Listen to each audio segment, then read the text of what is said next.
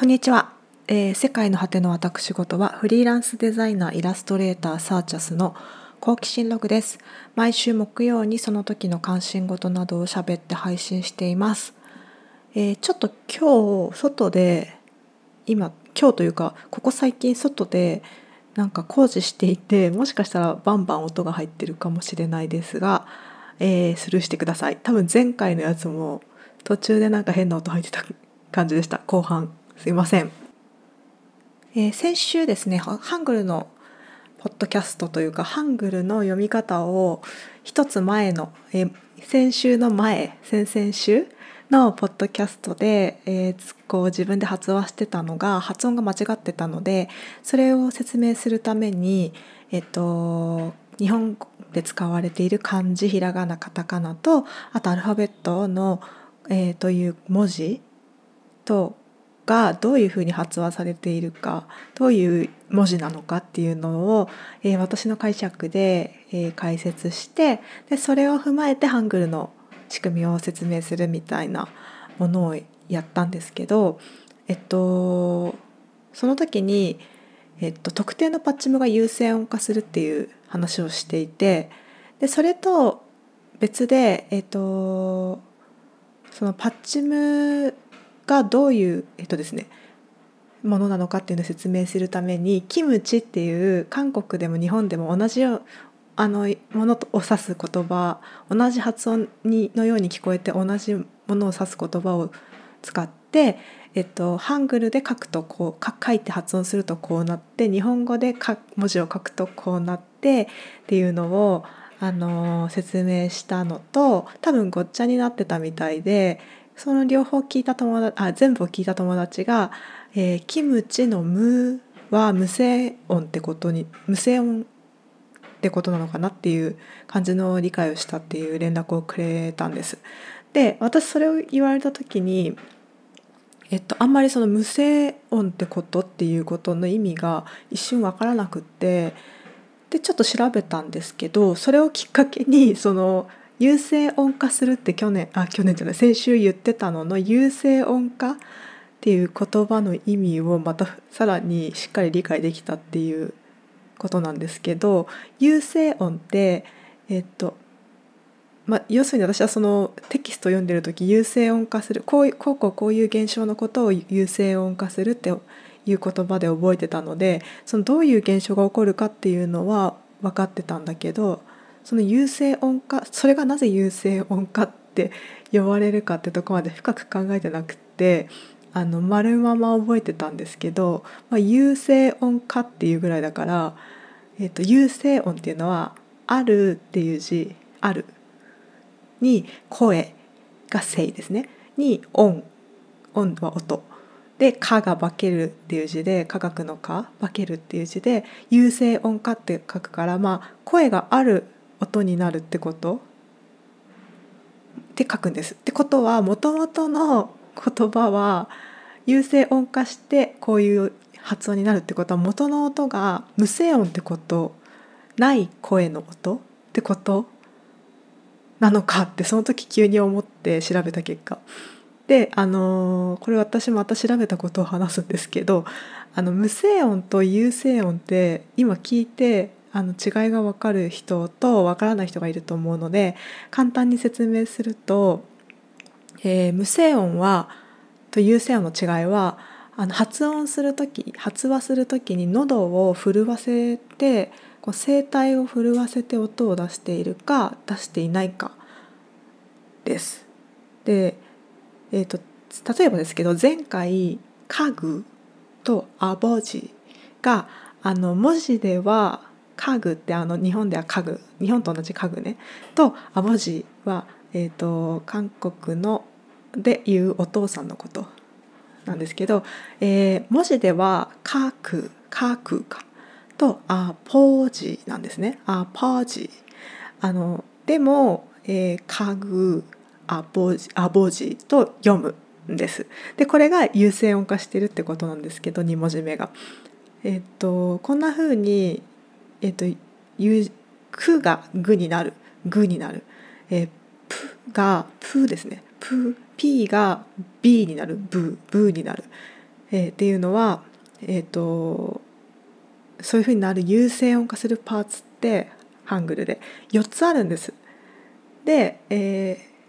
要するに私はあの間違えてその4つ以外も、えーと、無理やり濁らせて読んでたってことなんですけど優勢音化してる優勢音化っていうのを私の中ではあの無声音が優勢音になるっていう認識じゃなくって、えーと、2文字目に来た時には濁るみたいな音がこう「か」「く」が「か」「ぐ」になるみたいに「ぐ」になるみたいにあの濁る点々がつく日本語で言うと。という覚え方をしてたから間違えたんですけど、えー、こうよくよく考えたら、うんと無声音が有声音になるっていう覚え方をすれば無声音が何かっていうのを覚えれば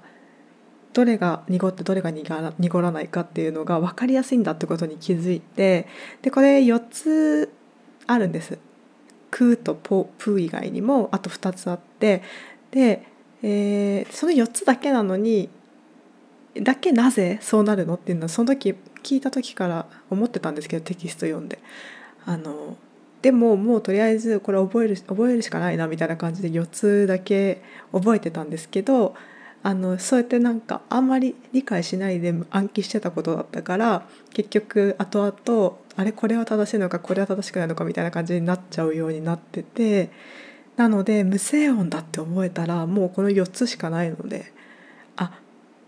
正確に言うと「ふ」もそうなんだと思うんですけど震えないのででも「ふ」って音はあの韓国語ではちょっと弱音化する音なのであのしないんだと思います。であのちなみになんですけど、えー、キムチの「む」「む」っていう音は「えーと、む」っていう日本語では「む」だけど、えー、韓国語では「ん」「ん」ん近い音ね「ん」って口を閉じて「む」って言った時みたいな音なんですけどそれ今発音しながら喉に手を当ててると喉が震えてるので「ん」んは、えー、有声音ですね。くくとかプとか K と P に当たる音を発音あの母音をつけずに発音したら多分喉震えないんですよ。口の先の方で出してる音ですねこれは。くはあのこれどこでどこから出してるのでも喉は震わさなくてもクって出ます。プはプーは口のところで出す音ですね。はい。えー、そんな感じで、まあ、ちょっと私の発音もあの ちゃんとみんなに通じる音なのかそのネイティブの人に通じる音なのかちょっと今練習中なのでもしかしたら若干違うのかもしれないけど、まあ、でも、えーと、韓国語のオンラインレッスン受けてるんですけど先生とまあたどたどしくだけど一応話せてるのであ変だなと思ってるかもしれないけど通じないことはなさそうです。はいでこんな感じでなんかああの勉強ってああの最初まだその何かし始めの頃自分の中に体系的なものがない間はとりあえず先に誰かが調べてテキストとかにしてくれていることをどんどんどんどん覚えていくみたいな段階の時はちょ何の話なんだろうみたいな感じになることって結構あると思うんですけどこういう語学じゃなくても私その絵を描く時のツールの使い方とかあのなんかこう一通りやってみましょうみたいな感じであの作ってる時とかえこれ必要？この手順みたいな時とか結構あるんですけどあのそれコツコツコツコツちょっとずつ積み重ねていくとなんかなんとなく体系的なものが自分の中に備わってきてでそうこうするうちにあれ？このなんかだいぶ前にやった時わけわかんなかったやつってこういう時に生きてくることなんだとかこういう意味だったんだとか後で分かってきた時めっちゃ気持ちよくないですか？それが私好きで勉強とかこうするのが好きなんですけど今回のこの気づきもまた次もなんか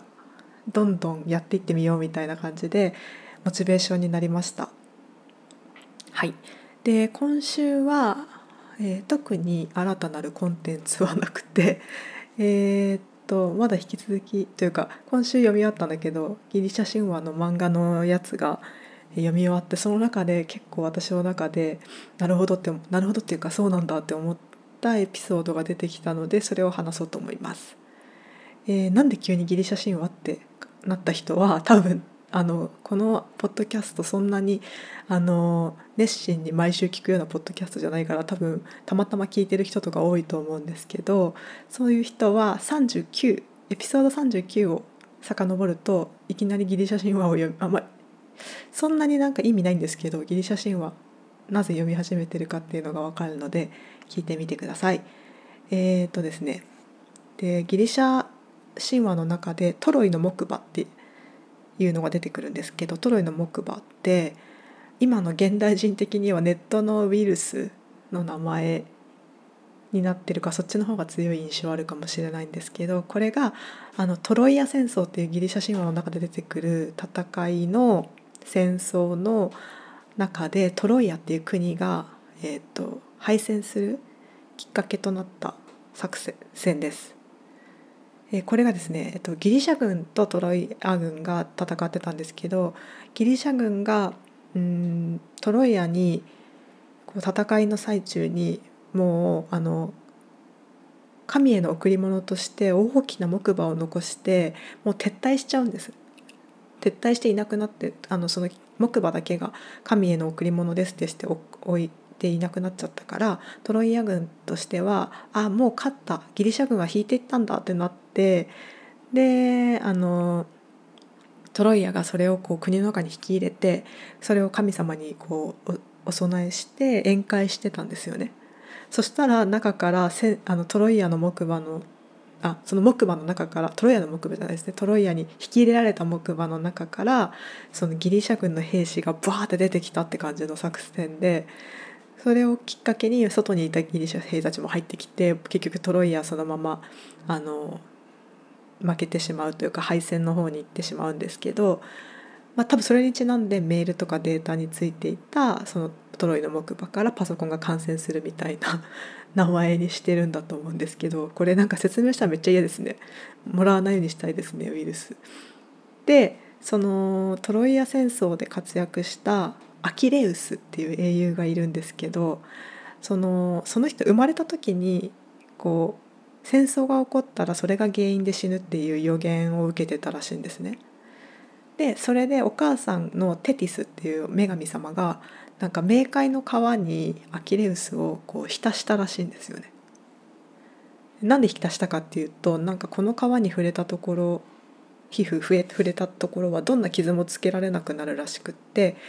でそれで、えっと、戦争とか起こってもこの子が死なないようにっていうつもりであの浸してくれたらしいんですけどそれでそのそのままこう時が流れてめっちゃ強い戦士にアキレウスは成長するんです。でトロイア戦争でもめっちゃ活躍したらしいんですけど、まあ、基本的にその川につけられて浸された部分はもう傷を受けないのでアキレウスすごい強いんですけどあのテティス母さんのあの致命的なミスがこの戦争の時にあのあだになるっていうか、えー、あなるんですね。でそれは一体どこでしょうか？みたいな感じで。えっと言うと世界不思議発見みたいだなと思ってやろうと思ったんですけどうまく言えなかった。今なんかあのあの人みたいミステリーハンターみたいにセリフっぽく言わずにめっちゃ言葉話し言葉でここまで来ちゃって 間違えました。まあいっか。どこか分かりますか？あの実はですねテティスカーさんはアキレウスを川に川に浸す時にかかとを掴んでたんですよね。でそのせいでかかとだけ皮のご加護を受けられてなくて、まあ、かかとに傷を負うことってあんまないと思うんですけど多分大体心臓とか脳頭とかを狙われると思うからでも最終的にそのかかとが弱点であることがバレて、まあ、そのしあのトロイア戦争を始めるきっかけを生み出したパリスって人がいるんですけどそのパリスって人にかかとを射抜かれて死んじゃったそうです。で勘のいい人はもうお分かりかなと思うんですけどこのエピソードで、まあ、強者の強者っていうのはアキレスね一番もう結構強くてあの取り付く島がなかったような人の唯一の弱点のことをアキレス腱っていうようになったそうです。面白いでしょ？私これが結構好きな好きエピソードでした。であのさっきこのトロイア戦争を生み出始めたきっかけになった人パリスって言ったんですけどパリス知ってます？私誰？って感じだったんですけど このパリスって人が、えーと、トロイア戦争きっかけになっててなんかトロイア戦争ってあの巻き戻すとアキレウスの両親があの結婚式の時になんかもう神様全神が集ってたらしいんですよその結婚の宴会みたいなところだけど争いの女神エリスって人がいてこの人だけちょっとこうふさわしくない争い事とかこうめでたい席にふさわしくないからっていうので呼ばれなかったらしいんですね。でそれに腹かいてエリスはなんか一部一番美しい女神見えって書いた紙とともに黄金のリンゴをその縁石にこう投げ入れたらしくってそしたらそこにいた女神の中の3名が一番美しい女神って私じゃんみたいな感じで主張し始めて揉めたらしいんですよね3人。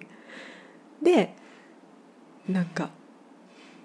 その結局争いを呼んでしまってるっていうかさすがって感じなんですけど 争いの神エリスが争い呼んでしまって、えー、っていう話があってこれなんかすごい私まあ美しいのは誰かっていう問題とリンゴでめっちゃ白雪姫を思い出して多分この辺をこう、うん、話の種にしたのかなとか思いながら読んでたんですけどで結局誰が一番美しいかを選んでくれみたいな感じになってでもそのそのまあゼウスっていう全知全能の神ゼウスがなんかえー、なんか面倒くさいなみたいな感じになったらしくって結局その審判をする係にあの羊飼いのパリスっていう少年を 命じたらしいんですね。で、あのー、そのパリスって人なんか普通の少年だと思うんですけど羊飼いだから。に、えーと、決めろっていきなり言ってで私だったらあの自分に自信めちゃくちゃありそうな女神が3人で誰が綺麗か言えよみたいな感じで来たらちょっとひあのなんかどの人選んでもめちゃくちゃ面倒くさいことになりそうと思ってひるむ気がするんですけどそのパリス少年は結構素直だったのか何なのかよく分かんないですけど、まあ、一番綺麗なのはアフロディーテかなとかって言って選んだらしいんです。でアフロディーテっていうあの女神様はなんか愛の女神らしくってでその選んでくれた見返りにパリスになんか人間の中で一番綺麗だなって綺麗な人っていうかまあそそれちょっと比較しづらいから、まあ、パリス的にこの人一番綺麗だって思うような人と恋していいよってことになったらしいんですね。でこのパリスさんって、まあ、あの普通の人で羊飼いしてるってさっき言ったんですけどでも実はトロイアっていう国の王子様でなんかでも生まれた時にこの子トロイア滅ぼすよって言われたらしくってそれで山に追放されて羊飼いしてたらしいんですけどなんかなんだかんだで成人してから結局あのパリスはトロイアの王家に戻ってくるんです来てたらしいんです。であのまあ協定あのまあなん不戦協定なのかなのか分かんないけど、まあ、あんまり揉め事を起こさないようにしようねみたいな感じの協定を結ぶためにあのパリスがギリシャを訪れることになります。でここでパリスが見つけたんですよ。パリス的に。人間の中で一番綺麗って思った人。でその人がヘレネっていう人なんですけどまあなんかそのパリスが来るまでもめちゃくちゃ綺麗であのすごいたくさんの人が求婚してしまくるからたっていうなんか逸話があるらしくってなんか多分すごい美しい人だったんだと思うんですけどなんかそんなことよりもその時点ですでにギリシャの王家の人の妻だったんですよヘレネが。ででもアフロディーテがパリスになんか一番綺麗だと思う人と恋に落ちていいよただし未婚に限るって書いてなかったので、まあ、結局その人のこと好きになっちゃってあのー、まあ、神様だから人間のそういう複雑な事情とかもあんまり気にしないのでアフロディーテは。なんかヘレネもパリスに恋するように仕向けてくれたらしくって結局駆け落ちすることになってパリスはヘレネを連れてトロイアに帰っちゃいます。すごいですよね。なんか。でパリスと一緒に交渉に行ってたお兄ちゃんのヘクトールって人はなんか連れ帰ってきたから超びっくりしたらしくってなんか「え何連れてきちゃってんの?」みたいな感じになったけどなんか「ああもうこれ戦争だわ」ってなったらしくって。そりゃそうですよね。協定結びに行って相手の妻を連れ帰るって マジで意味わかんないから喧嘩売ってんのかって感じだから、まあ、結局トロイアとギリシャ戦争になってしまって。で、まあ、トロイの木馬作戦で、えー、そこまでは多分ギリシャの方が勝ってたんだと思うんだけどあじゃあトロイアの方がもうもう少しみたいな感じだったんだと思うんだけど結局、えーと、最初に話したトロイの木馬作戦でギリシャは負けちゃったそうです。はあ、全予言当たっててちょっと怖いですよね。でなんかギリシャ人はずっと予言が当たっててまあ後から作った話都合よく作られてるといえばそのままなんですけど、まあ、予言怖いなとか思いつつ逆にそのなんか一言ちょっと言われるだけで無意識にそれそれに向けて振る舞っちゃうってことありそうだなみたいな感じがしてきて、まあ、言霊怖い負けないようにしたいもしくは言霊をどんどん使って逆にポジティブに使っていきたいみたいな気持ちにこう読んでて思いました。でそれで思い出したのがなんか友達が別にそのなんか普段からすごい規則正しく暮らしてるとかいつも同じ時間に起きるようにしてるとかそういう感じじゃない友達があのでも明日早起きだと思ってあいつもより早いとかなんか思った時も私明日時間通りに起きれるって思ってあの自分に宣言して寝るとちゃんと起きれるよって言ったのを思い出してなんかその時私その子に対してあこの子は自分のことを自分でめっちゃ信じてるんだなって思ったんです。なんか私明日早い時って自分のこと信用できなくって全然寝れないんですよ。なんか明日起きれるかな起きれるかなってずっと不安になって。でも起きれるよって自分にまあ言って寝たらもしかしたら起きれるかもって思ったんだけどでも結局まああの怖いから目覚まし時計かけていつも寝てるんですけど。なんか全然話それたけど、まあ、そんな感じでなんか他人の予言とかよりも自分の意思を信じられるようになったらもっといいなってなんかギリシャ神話から急に 自己啓発みたいになってきましたけど思いました。はい。えー、今日はこのくらいかな。なんか他に言いたいことあったような気もするけどまあまた来週。にしようと思います。暑いのでああとお盆。お盆の間に聞く人がいたらえっ、とお盆ゆっくり休んでください。ではではまた来週。